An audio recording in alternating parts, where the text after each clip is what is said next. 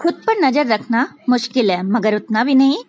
खुद पर नज़र रखने का मतलब यह है कि हम किधर जा रहे हैं यह देखते रहना। एक रिसर्च कहती है कि दिमाग में एक दिन में करीब साठ हज़ार विचार आते हैं और इन विचारों पर नज़र रखना बहुत मुश्किल है। पर हमारे पास इसका एक आसान तरीका है। यह जानने का कि हमारे विचार सही हैं या गलत, और वो तरीका ये है, हमारी भावनाएँ। हम अपनी भावनाओं से जान सकते हैं कि हम सही सोच रहे हैं या गलत। हमारी भावनाएँ भी दो तरह की होती हैं। एक अच्छी भावना और दूसरी बुरी भावना। जब हम अच्छा महसूस कर रहे होते हैं तो समझ लेते हैं कि हम सही रास्ते पे जा रहे हैं। जैसे, जब हम प्यार में, खुशी में और किसी को खुशी व्यक्त करते हैं तो वो हमारी अच्छी भावनाएँ होती हैं। और जब हम बुरा महसूस करते हैं तो हम गलत रास्ते पर होते हैं।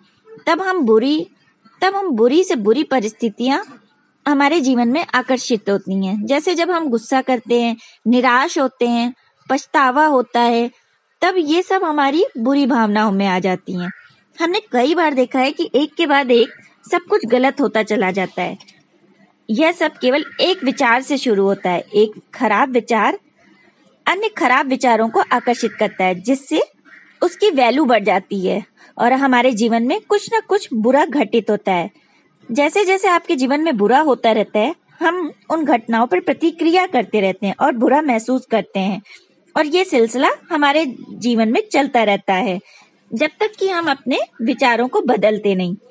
यकीनन अपने विचारों की निगरानी रखें, जो बुरा अनुभव कराए, उससे तुरंत छुटकारा पा लें।